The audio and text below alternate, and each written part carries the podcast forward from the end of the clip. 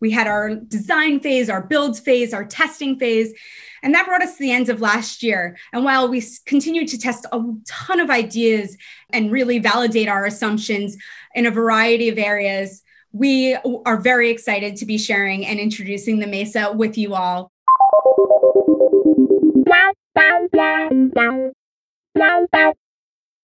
Hey everyone, I'm Emily Collins Ellis, and welcome to What Donors Want, a podcast by IG Advisors.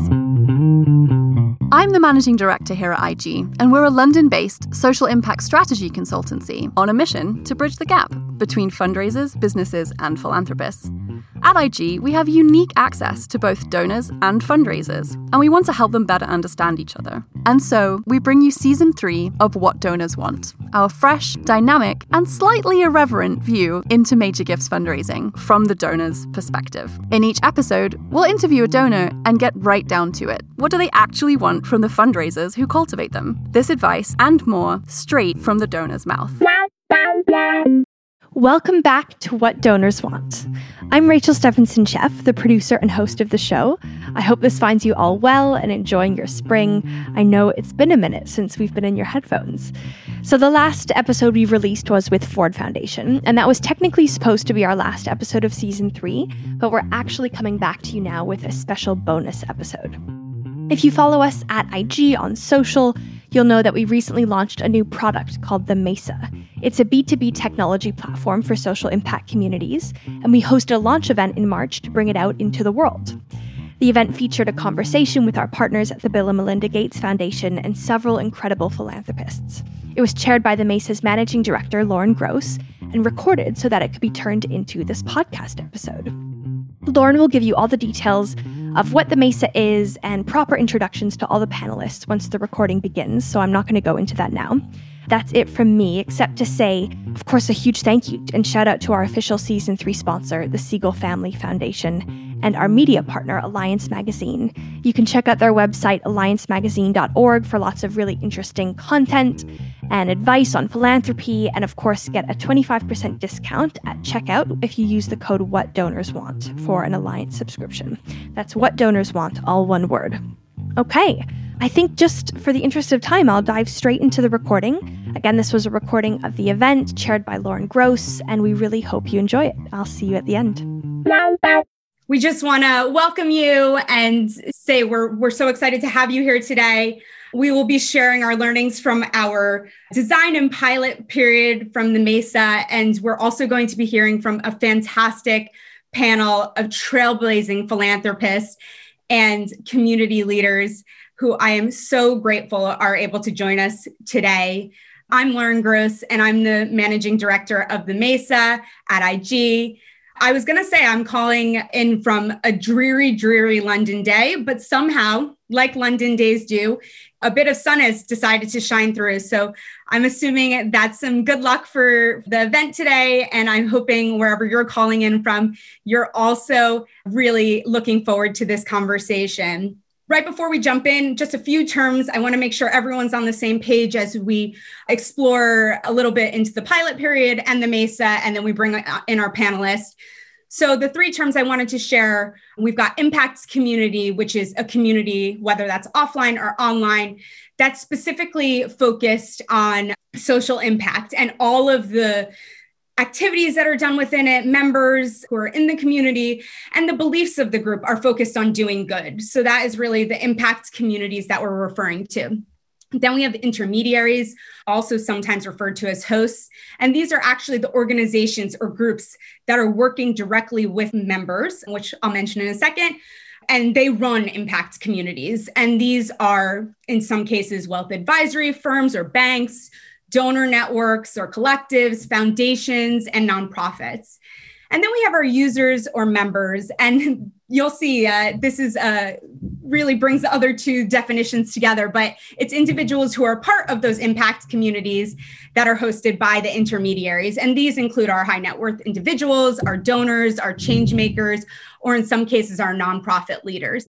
So back in 17, we really started all of this work off with just one question. In the last several decades, technology has changed pretty much everything we do. Our basic functional tasks are all now, we could utilize technology to do them. Yet there's one area that continues to remain so analog, and this is the major gift philanthropy space at IG, we wanted to understand why is this the case and what can we do to really help uh, create a technological solution to to advance this. And so we were focused on finding innovative ways of unlocking investment from the high net worth individual market. So, alongside our technology partners, Lightful, and with the support of the Bill and Melinda Gates Foundation, we began a really thorough human centered design, build, and testing process to create a new experience for philanthropists. Over the last year, we have piloted that platform with four hosts. So, Generation Pledge, Standard Chartered Private Bank, IG's Friends and Clients, and the Bill and Melinda Gates Goalkeepers community. And they've helped us understand and test hypotheses that we were thinking through, helped us validate, of course, the learnings that we were trying to identify, and then constant iteration, as with all technology, on our approach, refining that and constantly uh, continuing to iterate. And through all of that work, so that was quite an extensive process, we then landed on a, a really robust set of learnings that continue to inform us every day as we we think through what the future of the Mesa is and, and what it can be. Um, and we continue to bring the voices of others into that conversation and just sharing a few of the many, many learnings. And I encourage you to check out our global report that just launched last week. Emma will actually share that in the chat box for anyone who's interested in reading that. So the IG team gleaned significant and sometimes really surprising insights into the process. As I said, we're sharing seven here, and this is just the tip of the iceberg. Definitely check out the report to, to learn more. So a few of those are that first and foremost, and I think this will, will be the, the thing that comes up most in this conversation is the individuals that we interviewed during this process expressed a deep loneliness and isolation on their impact journeys and a real thirst for knowledge that they weren't finding while they were trying to really explore who they were in this journey and how they wanted to have an impact. We also discovered that philanthropists, especially next gens or those who are newer to giving, had a strong desire to connect with each other and form action oriented impact communities in real and authentic ways. And how they could do that using technology was really interesting because they were more willing to engage in it in utilizing technology for these purposes. At the same time, we learned in this process that these individuals are incredibly busy. They have a lot going on. They want to make sure their time is is valued and because of that any community won't work. It needs to be one that offers really high quality content and curated content that will be tailored specifically to their needs. So, in addition to a lot of the things we were understanding about community, we also asked these individuals, so this includes philanthropists, it includes inheritors, it includes change makers, what they need more of from the intermediaries that they engage with, especially I'd say advisors. And what we learned is in order for these intermediaries to have a real seat at the table with the next generation of, of clients, they need to change. They're not serving the needs of these individuals as much as they may have previously been doing so. High net worth individuals, and in certain cases, donors want holistic support. They want to be seen as a human. And this is, of course, true in fundraising as well for those fundraisers out there which includes thinking about their philanthropy and their social impact in addition to potentially their wealth management portfolio or impact investing. Another key learning was that we discovered there was a strong feeling from all of our interview subjects that any digital philanthropic solution should complement or enhance, not replace their overall journey. So, human connection here, this is another one. Human connection still needs to be core to any community. So, connecting that offline and online could sometimes be quite challenging, but finding the right ways to do that, and, the, and they exist, is absolutely critical. Can't have a presentation event these days without talking about COVID for at least a minute. So, it is worth noting that a lot of this research was done before the COVID 19 pandemic. And in terms of what we've we've seen over the last year or so community and especially online community has only gotten stronger. And the willingness to engage digitally has only become more cross generational so we really see this movement towards using trusted private communities as being a, a really core element not just to our newer givers or our next gen givers but also cross generationally as i as i just mentioned Finally, and, and this is really important to mention, building a community, whether that's online or offline, can be incredibly challenging.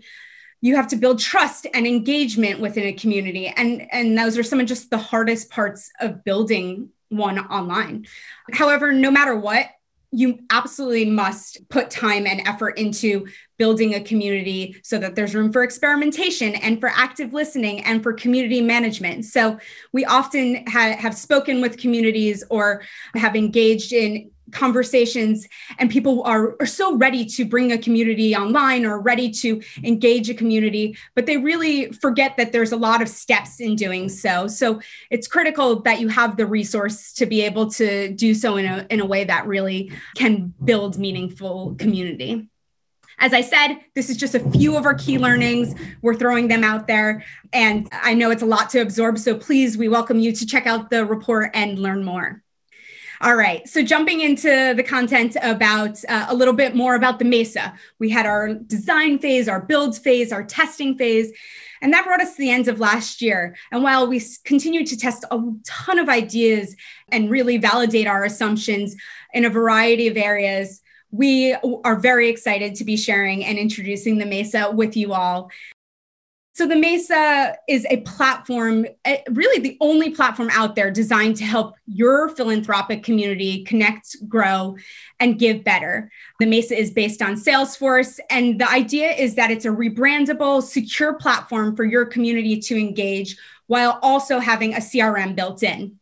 So, it's both a CRM and a community together as one.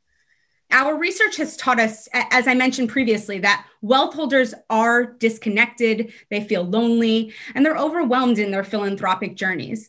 They struggle to find trusted information, guidance, and therefore they're they're really slower and less able to give impactfully.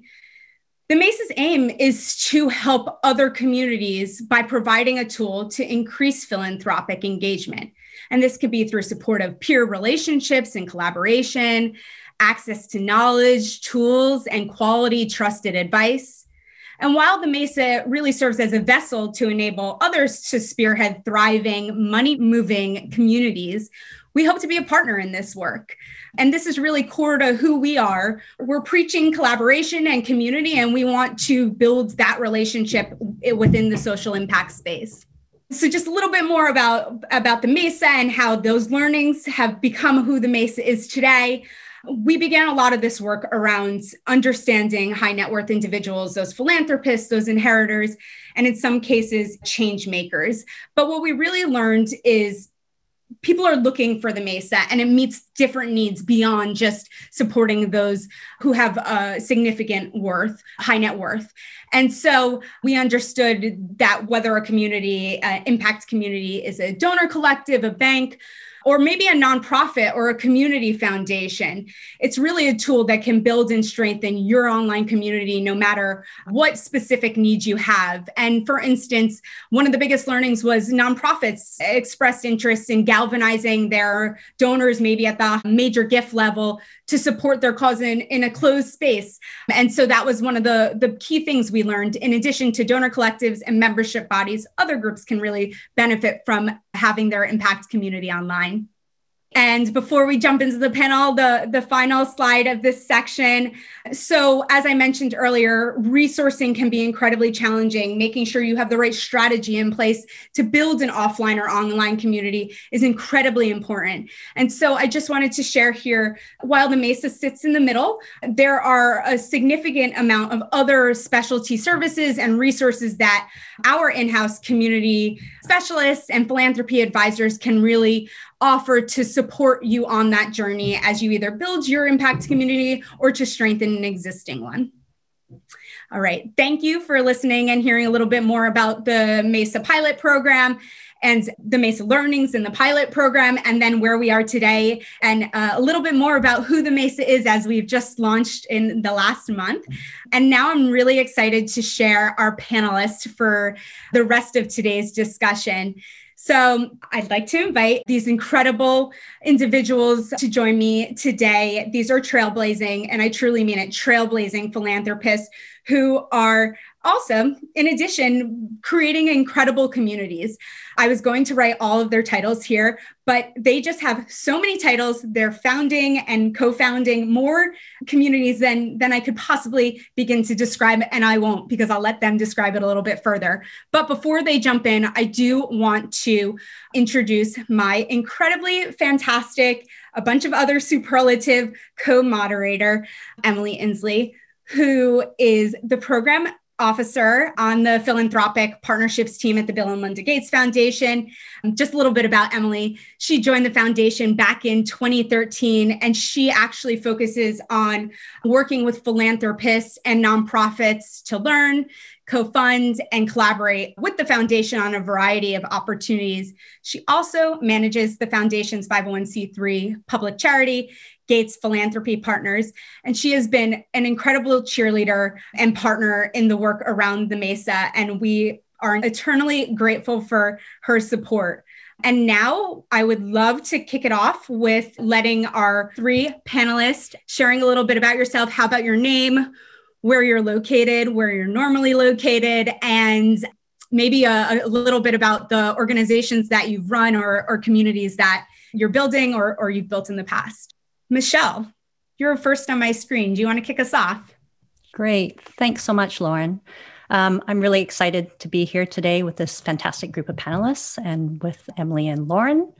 I'm Michelle Yu. I'm originally from Vancouver, but I also spent 10 years in Hong Kong, where I have roots and I still maintain a family office there. I now live in London. I am co founder and chair of the Milby Foundation, co founder of the Beam Network, a trustee of the Robert H. N. Family Foundation, and chair of the Freedom Fund's Council of Advocates.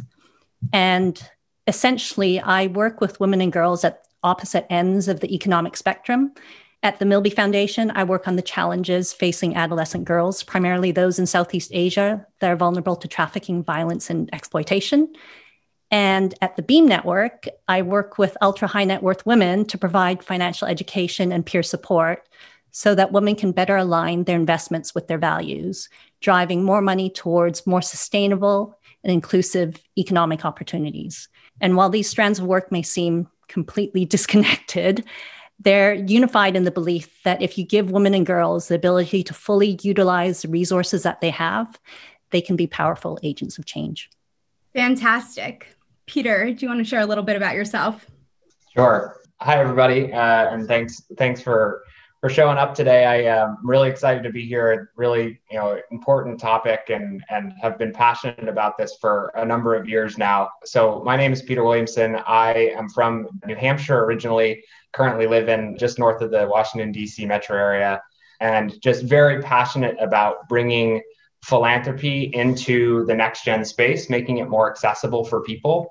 I was a professional golfer for a number of years and used that experience to learn about how games and play can build trust and relationships in communities. And so I focus right now, kind of in a hyper local sense, on a bunch of initiatives in the DC area that I'll I'll probably touch on as we go through this this session, but really focused on helping the nonprofit community here connect to donors, but also other stakeholders and, and make sure that social impact can be fun as much as it is meaningful.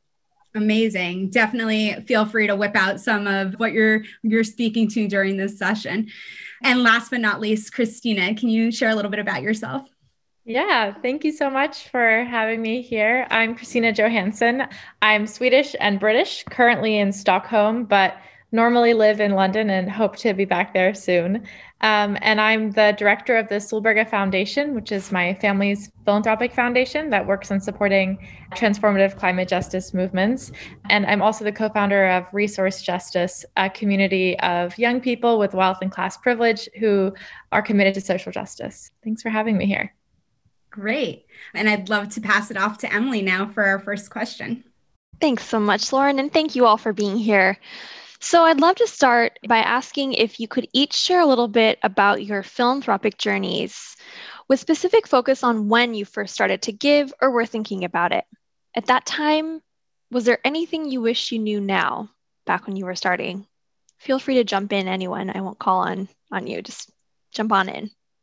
I'll start so as i mentioned working on a bunch of different initiatives so i come from a sixth generation family foundation it's based out of dayton ohio i'm a fifth gen and i think i got started in the family foundation meetings pretty early. My parents were both educators and really thought that getting in and exploring something even if i didn't understand it was going to be really helpful. And so around 10, 11, 12, 13, I was attending some of our family meetings, understood pretty much nothing about what was happening, but saw my family and various different people in the room really passionate about certain issue areas. And I, I really took that to heart and thinking about, all right, whatever I go off and do in my life, I want to make sure that I'm thinking about how I can give back and use that to leverage my wealth and privilege. And so I started around then. And as I kind of got through with my college years, I was thinking about ways that I could give back. And I studied architecture and design in school. So I've been really interested in building spaces that challenge people to think differently. And so that kind of started me down this game design track. It's uh, not your residential commercial side of things, but it's a it's a way to, to build spaces. And I think that's really key to building relationships and, and, and having a shared communal experience with people. I was also a really good golfer, so I turned professional after my college career. This is a very non-linear track of how you get to this this place where I am in DC, but I use that as a way to channel some of my talents into meeting new people and figuring out kind of the pain points of different communities. And so when I got to DC, I was really looking to be more in a hyper local approach and thinking, how can I serve the community that I'm in now? And so I reached out to a bunch of youth networks and different philanthropic kind of ecosystem players. So we've got a great organization here in the DC area that vets nonprofits, kind of small, medium sized nonprofits to help donors give with peace of mind. And so just making those connections, I was able to explore and figure out how I could help at a more creative capacity. So I run a, a, game design firm that does a lot of direct service work for nonprofits and have used that to kind of broaden my base here in DC. So interesting. Christina, Michelle, would either of you like to jump in? Yeah, shall I go next, Christina? So, yeah, that's really interesting, Peter. My sort of journey is slightly different, but I guess it, it begins with my parents. Um, they weren't educators, but my mother was a social worker and my father is a doctor. So I think that had a lot to do with my values growing up. There was always a culture of helping others. But it wasn't until my husband at the time and my extended family formed our family foundation, I think it was in 2005, that I thought about giving in a more organized way. The foundation initially started out promoting Chinese arts and culture, and then we later added Buddhism as a thematic area. But there were challenges to that, primarily because of the goals of the foundation were not strongly aligned with my own interests. I wanted to do something that had a more direct impact on underserved communities. So then I established the Milby Foundation to explore my interests in human rights and gender justice. And we've been funding various organizations, mainly through capacity building initiatives and making inroads through that. But I think the thing that changed again is when I got divorced four years ago, that necessitated some internal reflection. And I really re examined the resources I have at my disposal to create social impact. And I thought more deeply about the legacy that I wanted to leave my children. And my children are will actually be, well, they're fifth generation wealth. And I realized that if I didn't maximize my own economic agency, I wasn't using one of my biggest levers, my financial investments, to effectively create change. And I also realized that I wasn't alone in this thinking. 90% of women with $5 million or more of investable assets want their investments to have a positive social return, not just a financial one. So that's why I co founded the Beam Network, so that we can educate women about finances and investing. We believe that when women have greater capacity to decide how and what to invest in, It will support financial systems and economic opportunities that are more inclusive and sustainable. Women want to demystify all that investing jargon. they want to arm themselves with information and engage with the financial industry on more equal footing, which means we can increase the power of women's wealth, which is growing globally to the tune of $5 trillion each year to drive change in the way businesses, financial systems, and markets operate. So, I guess looking back, I wish I had access to education around effective philanthropic models and case studies, perhaps, of foundations and organizations that had had successes in their respective interest areas. I think that possibly being introduced to other philanthropists or networks definitely would have accelerated my own learning as well. But I guess the reality at the time was I didn't know anyone in that space. And, and our advisors either didn't see the value of those networks or they didn't have access to those networks either. Instead, I was essentially just told to start giving. And it might be also more of an Asian standpoint, but there was and still is a resistance from some of the other family members to reach out beyond a selected group of, of trusted advisors. The family's always been really private and low key. So maybe that doesn't come naturally. But I think that finding a group or groups that have a culture of trust, of shared learning, humility, promoting a growth mindset has really been important for me personally in keeping up to date with best practices in philanthropy and using the capital that I have, actually, that we all have, which is not only financial capital, but also our social and human capital for the benefit of the greater good. So, yeah, I guess connections, education, pure support are, are things I wish I had. Michelle, thank you for sharing that. That was so, so inspiring. Christina, would you like to round us? Yeah, Michelle, I wish I had all those things too. I completely resonate with what you were sharing at the end there. And yeah, I'm so excited that the Beam is out there doing that for so many people. So, my story coming to philanthropy is well, I like many young people at university, I was really politicized around social justice issues and became like deeply passionate about activism and climate justice and racial justice. But I very much felt deep shame around my class background and hiding the kind of access to wealth I had and the shame because I learned that the this like very contradictory thing that the very system that we were kind of calling out and trying to change was a system that I had personally benefited from. And, you know, business as usual has gotten us to where we are today. And, you know, it's deeply unjust society. And at the same time, we're at the beginning of this intergenerational, the largest intergenerational transfer of wealth in history of a number that I cannot comprehend $30 trillion, potentially more in assets being passed to a small number of people and my sisters and I were reflecting on this as we were receiving our inheritance and that we had this like moral responsibility to do something. Like I think many other inheritors feel like business as usual can't continue like this. It's completely unsustainable and we didn't want to be part of something that was harmful but instead wanted to try to figure out how do we leverage this privilege this incredible privilege that we've been given for social justice and through the support of a community in the US called Resource Generation, that I'll share a little bit about later, I saw other young people taking action and organizing their families to move resources to social movements. And so I worked with my family to set up our philanthropic foundation in the UK three years ago, the Solberga Foundation. And it has been a really big journey trying to figure out how to navigate being this person, like doing this work and trying to be as aligned with my values as possible in philanthropy. And I'm still on that journey. And I think like there's so many things that I, I wish I had learned, but that's part of the journey is like I'm always learning them. But I I did really quickly find out that you know tr- traditional philanthropy hasn't isn't automatically synonymous with social justice or even the social change that the kinds of community groups I was part of were fighting for. And then in many ways, philanthropy has actually, you know, it's been reproducing and upholding some of the same inequalities that we were interested in challenging.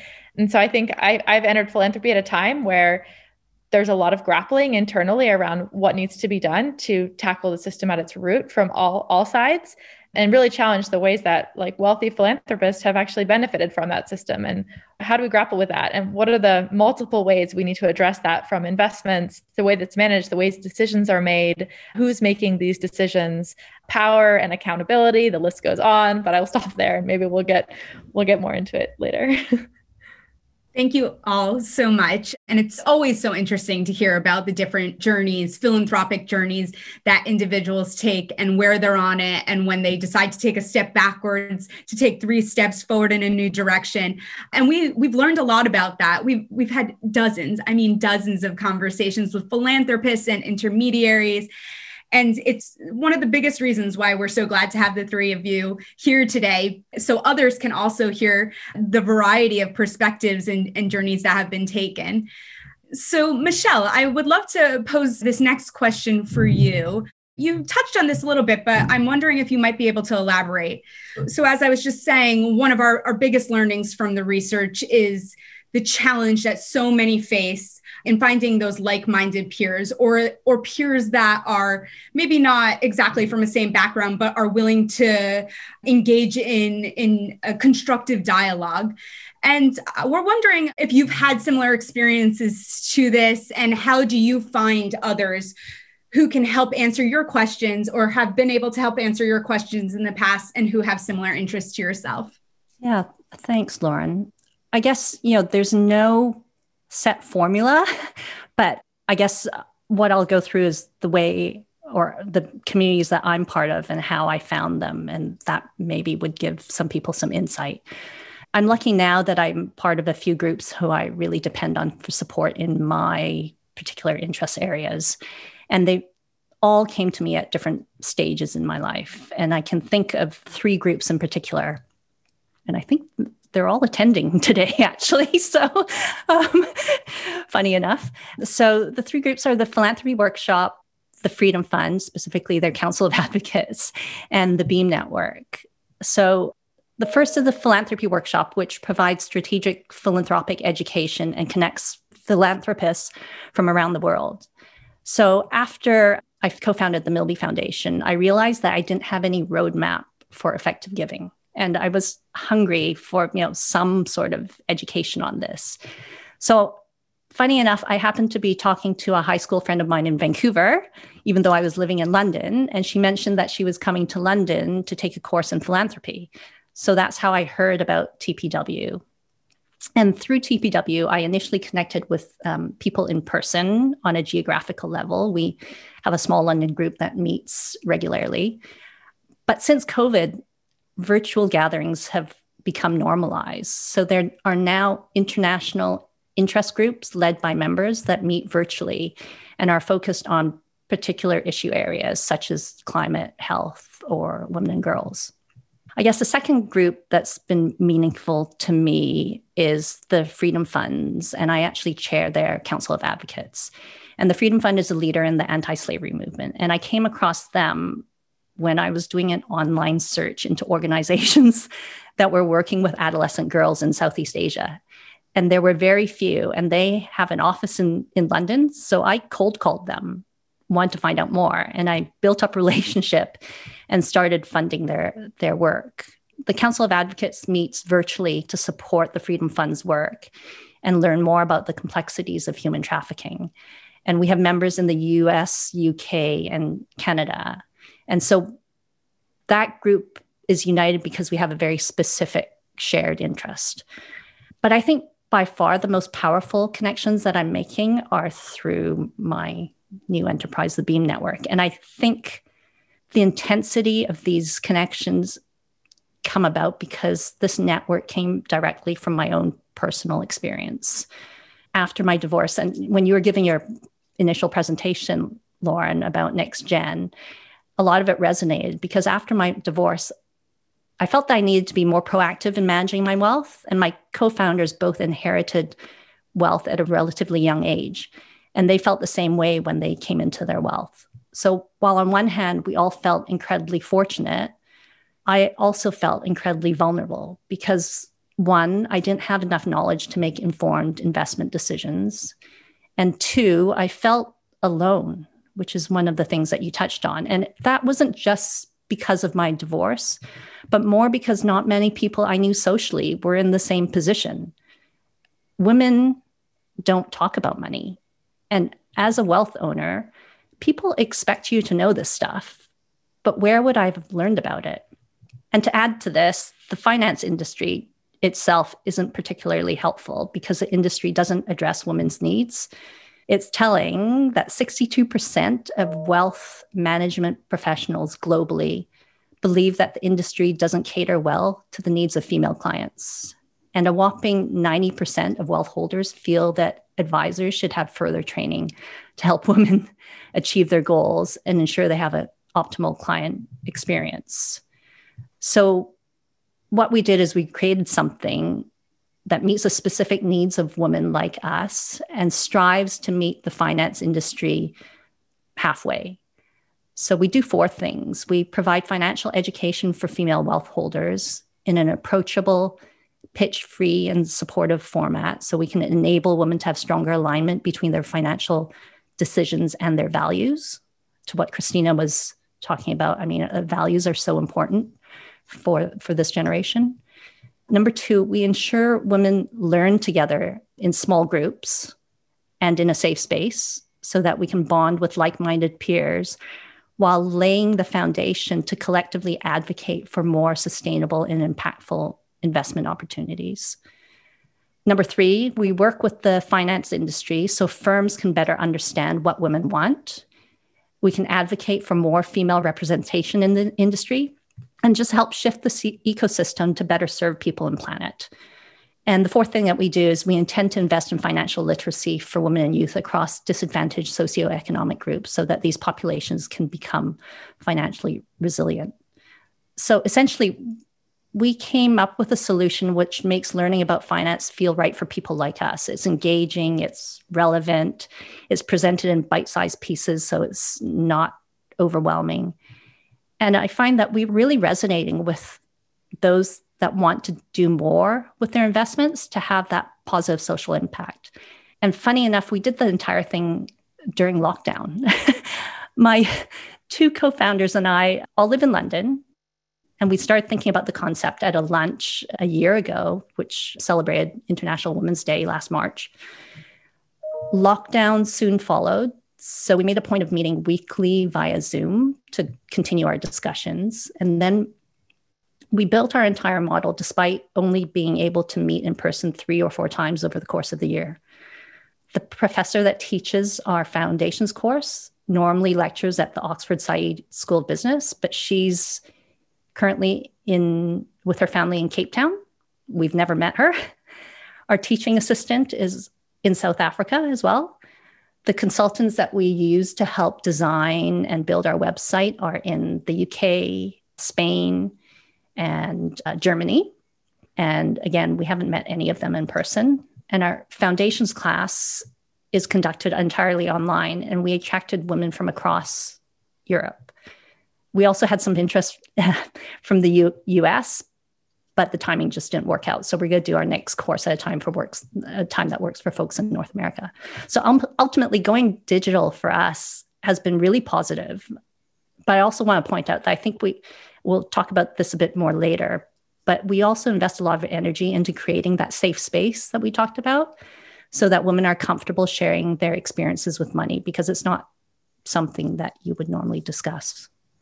Michelle, thank you for that. I was just reflecting as you were speaking about community and the way that you know we as humans build community and how different it's looked in the last year, especially I mean, even for the most mundane of things, how we get our energy, how I get my energy looks so much different now than it did a year ago today with our increasingly digital world due to the impacts of COVID. And so I'd love to move on to another question that digs a little deeper into community because each of you has built one or more, many impact focused communities just prior to or during COVID, which in and of itself is just incredible. But Christina, I'd like to turn to you. And you mentioned a bit about your work with resource justice earlier. And I'd love if you could share a little bit more about your work with at Resource Justice and the, more about the community and more specifically why you built it. And perhaps you could also go into what that community has looked like in COVID times when we've been a little bit more digital last year. Yeah, absolutely. I'm always blown away by uh, oftentimes when I reflect on this year and I'm like, oh my God, I'm so close to this person. And then I realize I've never met them in person. How, how weird is that? That I like have seriously close relationships now that we've never physically been in the same place. But it's very surprising, but we've lots of learnings this year on how you can really build community online. But yeah, I would love to share more about resource justice and why we built it. So as I mentioned earlier, is that, you know, we're seeing this intergenerational, this huge intergenerational shift of wealth. And resource justice exists to take on the task of organizing people who are inheriting this wealth to fight for social justice and to move resources to social movements. And so we educate and organize young people with wealth to fight for social justice about the roots of inequality and encourage each other to take bold action to move resources uh, in solidarity with movements.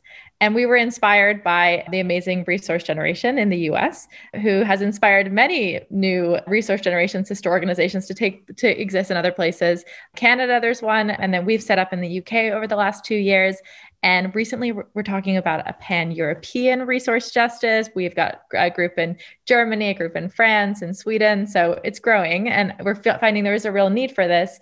So, for me, my experience of why we wanted to set it up, when I came back to the UK to set up my family's foundation, I met other young people in a similar situation to me who were looking for a community of like minded young people with shared values. And values, I guess, is really the like the key word that I hear in the UK, and we didn't feel like there was one. And so, yeah, we, we set up about two years ago and have been building our community mostly online in the last year since we launched our uh, online and our website and, and have been building this community of online relationships where we meet we have lots of different working groups and then we do this six month program with all of our members anyone over the course of six months going really deep into grappling with questions of power and privilege and for me as i mentioned when like prior to finding this community i felt that i was hiding my class privilege and it was actually preventing me from really being like honest in my relationships and having authentic relationships in the communities that I was in, involved in, especially the activist and social justice communities.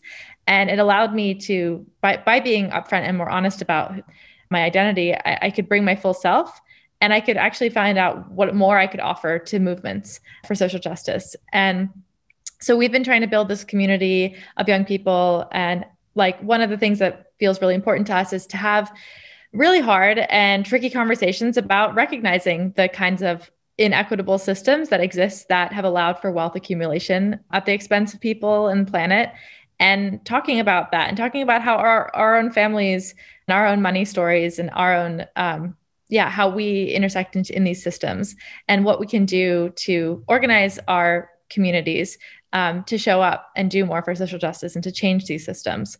We encourage all of our members to to share numbers and share emotional and like share stories and show up fully because we think that the the kind of secrecy around numbers and the taboo around money and numbers is actually what allows our unequal class structures to thrive and by creating a trusting community where we can really go into the story, like our, our stories of our family's histories and how wealth has been accumulated and how that intersects with systems of injustice around racial injustice and gender and class injustice and push and challenge one another to leverage our, our privilege and interrogate those relationships to wealth and power and what it really means to be in solidarity with social movements.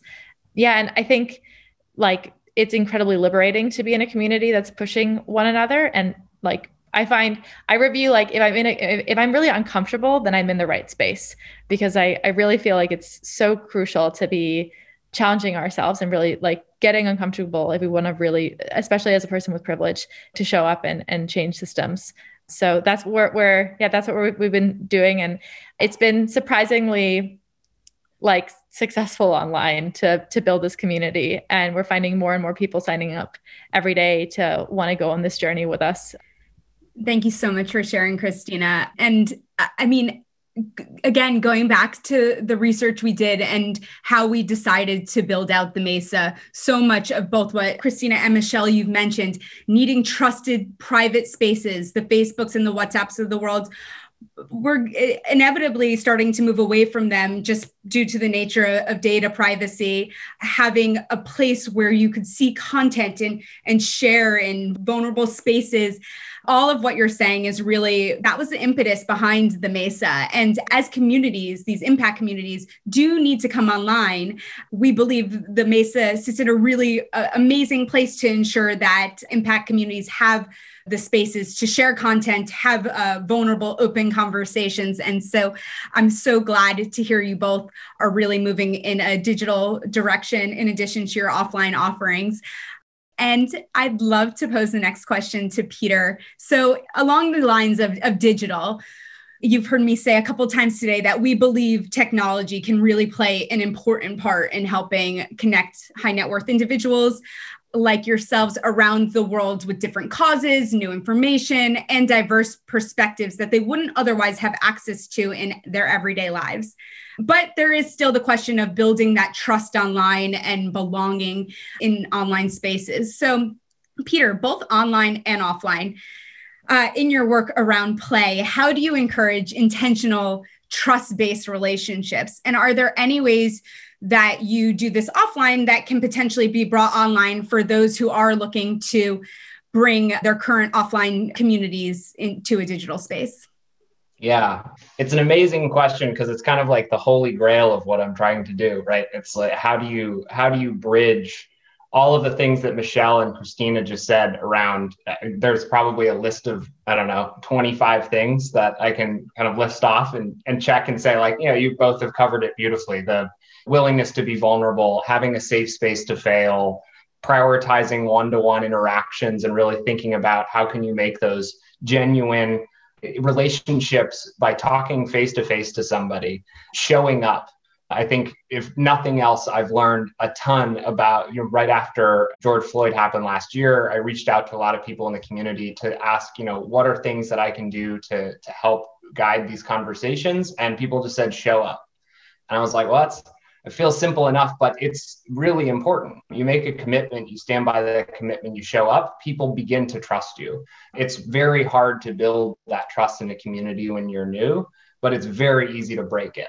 And so it's I think with with technology, it's a funny question to ask me because I if you to ask me this about a year ago, I'd have been like, I don't know technology. I'm not a technologist. I work on analog kind of offline games to, to try to drive social impact and build awareness around social causes. But I think in the last year, taking some of the things that I've learned from playing with people online, recognizing that all of the same principles that we're just kind of outlining, they, they apply to an online game space, right? If you focus on what people want to get out of a conversation or an experience. Think about their strengths not by what they're good at but what gives them energy.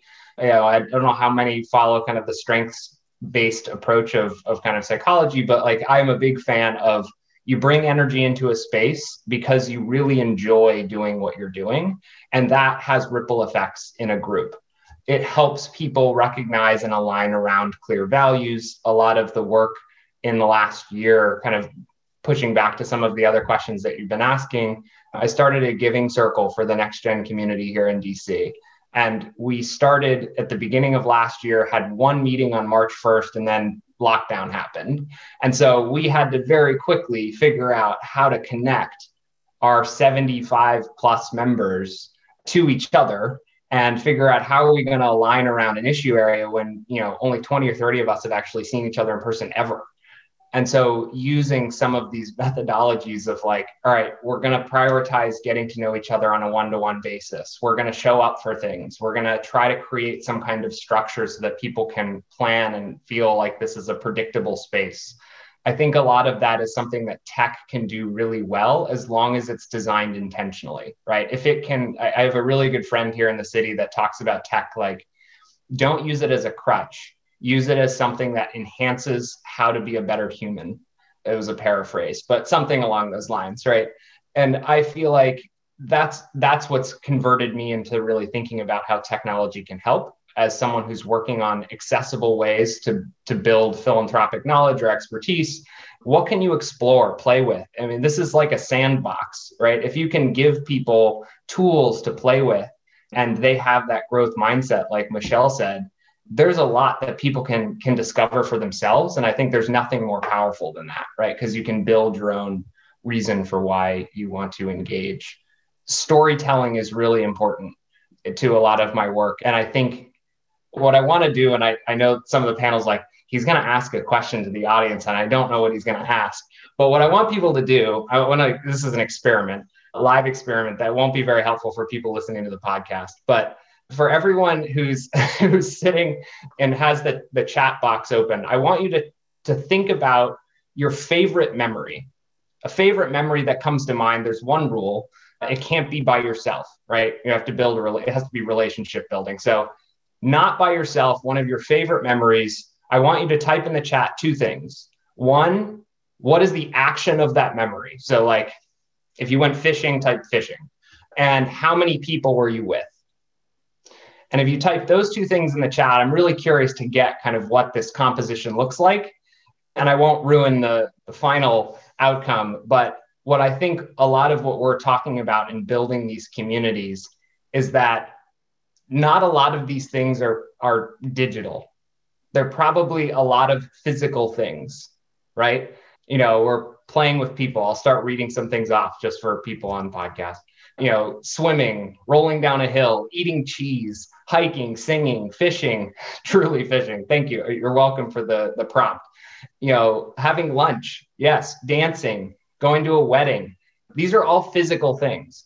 Thinking about how these experiences what what made them magical right it used all of our senses we lose a lot of those senses in technology if it's not intentionally planned and so when you think about designing an event or designing some kind of exercise think about what senses are missing from that experience so that people can engage in the way that they know best right that's how you're going to get people's strengths to the table and so for me, I feel like in building up trust in communities, it's that combination of showing up, being intentional about why you're doing things, and then hopefully as conversations grow, you know, laugh a little bit, play together. And Uh, there's a quote that I'll finish with, and I don't know if the attribution is right because it's from Plato, and I don't know how accurate these things are, but he says something like, you can learn more in an hour of play than in a year of conversation. And I think that is really what strikes me as something that we can all enjoy. There, there's just so much to learn from how people take an unstructured moment and turn it into something together. So, however that resonates with you in your philanthropic approach, you know, make sure that you're having fun at the same time. There's a lot of cheese in the chat that resonates with me personally. So I, I understand that.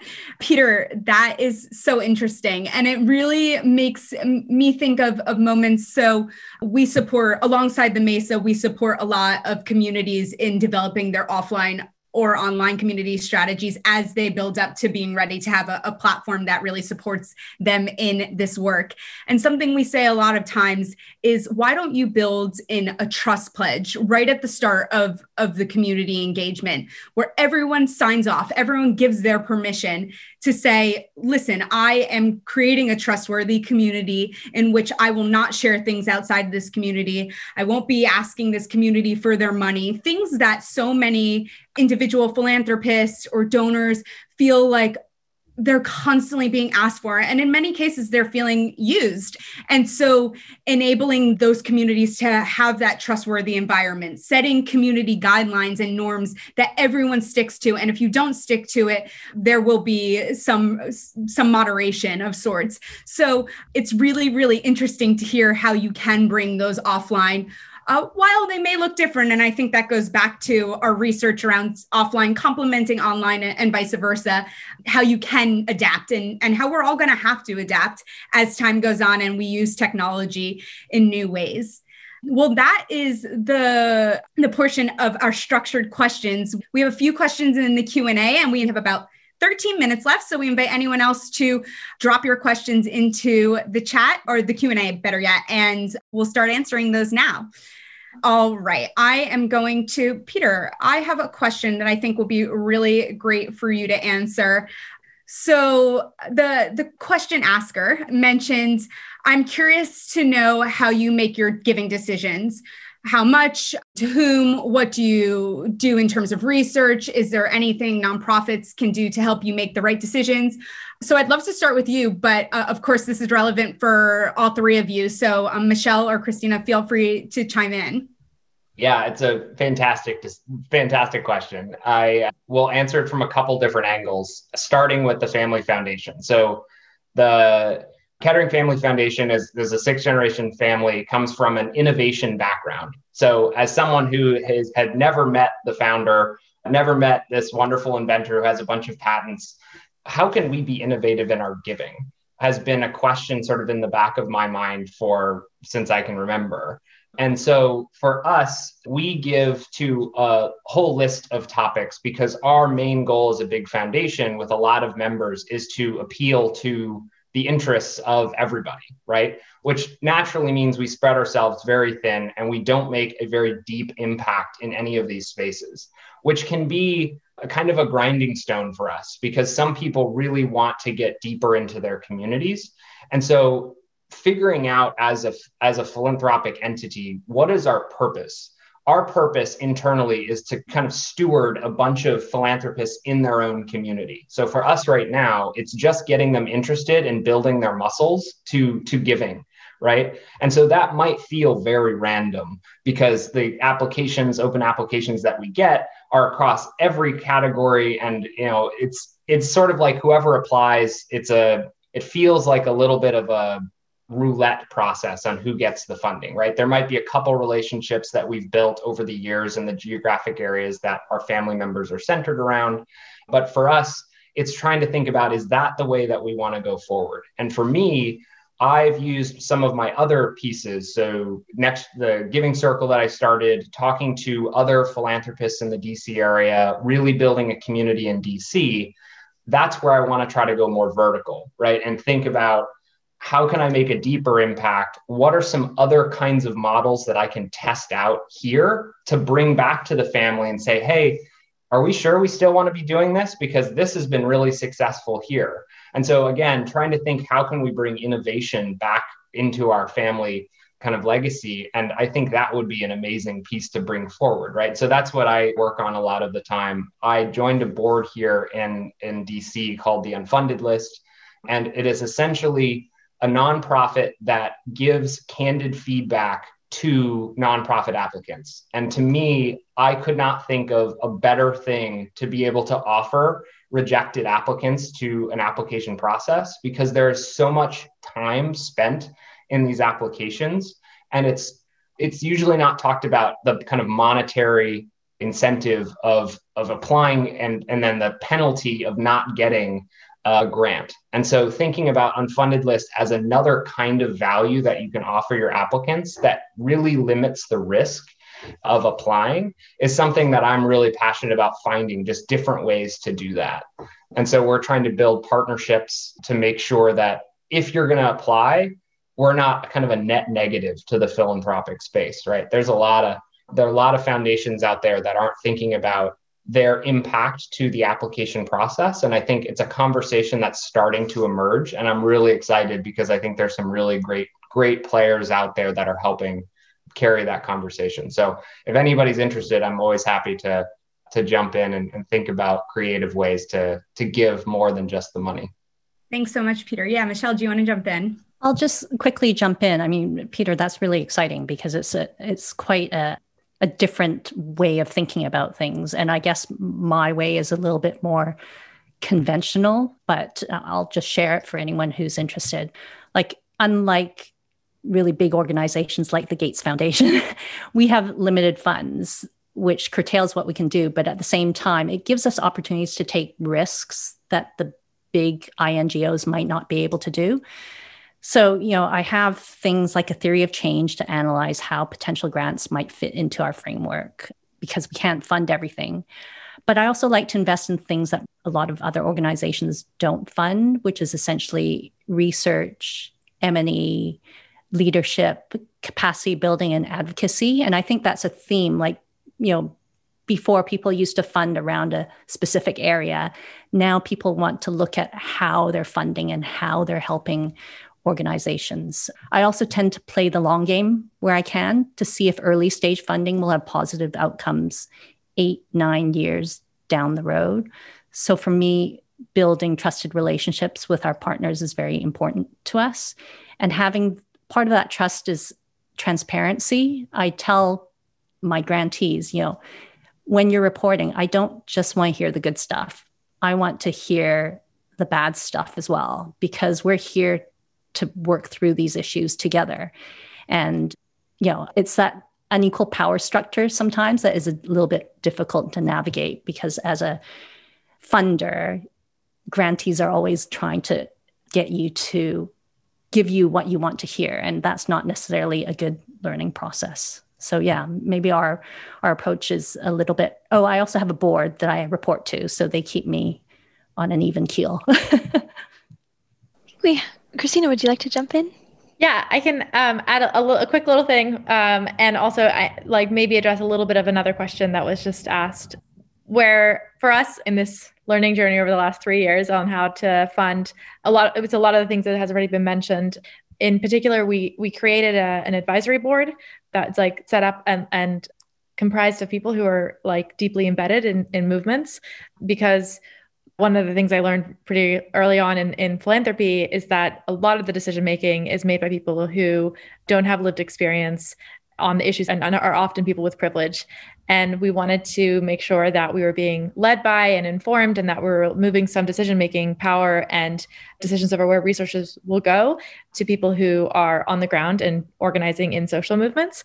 And I think for us, it's been a really important piece to understand that we may not be best placed to be know to know uh, as like our family members are not best placed to know where funding might be needed the most and also what the solutions look like.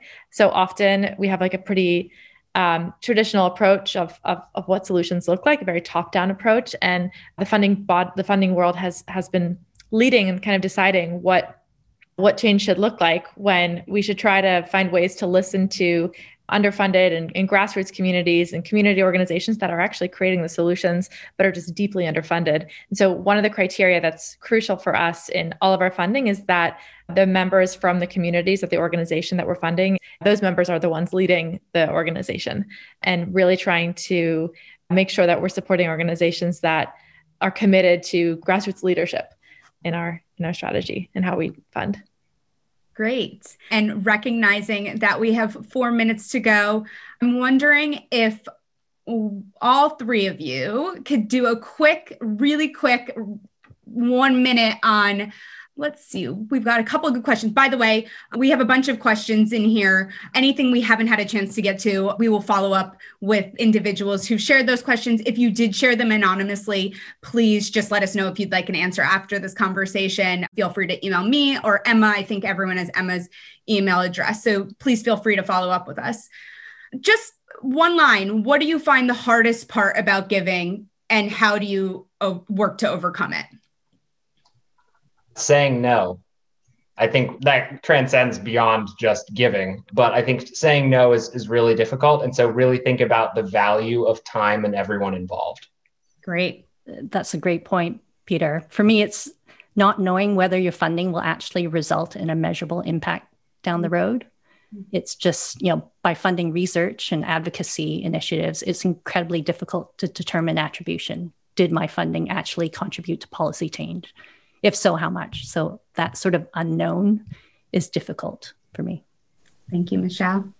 My family is part of our foundation. So the hardest part is working with my family, which I love. And I hope they don't hear this. But no, I, it's really fun and great to work with them. But it's also really, really hard to work with family and to try to organize family, to move family, to give up power and give up resources.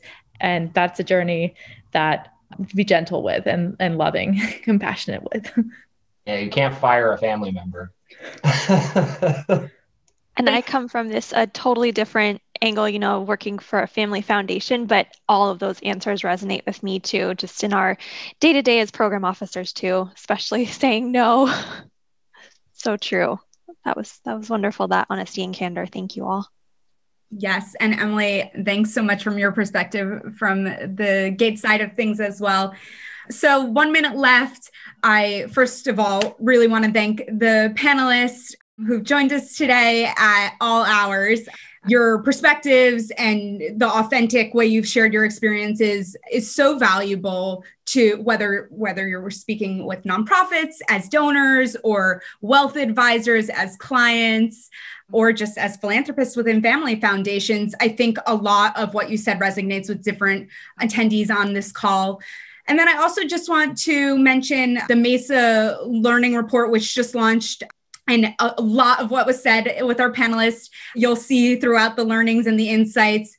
And then we also have had the benefit of having Generation Pledge and Standard Chartered Private Bank, who were two of our pilots. They shared their experiences in building impact communities.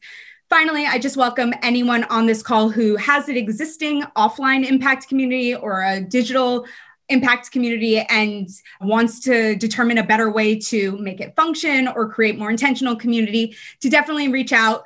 I am happy to chat with anyone and happy to explore what the right solution is for you and how maybe the mesa would be something that you'd be interested in but also how we could just make sure your community is as robust and successful as possible. So thanks again everyone who's joined us on the call. This has been recorded and we'll be sharing it out. And i hope everyone has a good day that's all we've got for today. A big thanks to Lauren for organizing and hosting this event, and again to our partners at the Bill and Melinda Gates Foundation and our panelists. Of course, another thank you to our official season three sponsor, Siegel Family Foundation, and our media partner, Alliance Magazine. Don't forget the code What Donors Want, all one word, will get you a 25% discount at checkout on an Alliance subscription. We will be back shortly with a recap episode for season three, and of course, season four coming to your headphones soon. And in the meantime, you know where to find us. We're at Twitter at IG underscore advisors, our website, impactandgrowth.com. And of course, you can email us to set up a virtual coffee or perhaps, dare I say, an in person coffee if you're in the UK. Although, who knows by the time this episode comes out how the regulations will change, but definitely the intent is there, and we'd love to see you online whenever we can. So thanks again for listening. Thanks to all the people who came to the event, and we'll see you soon.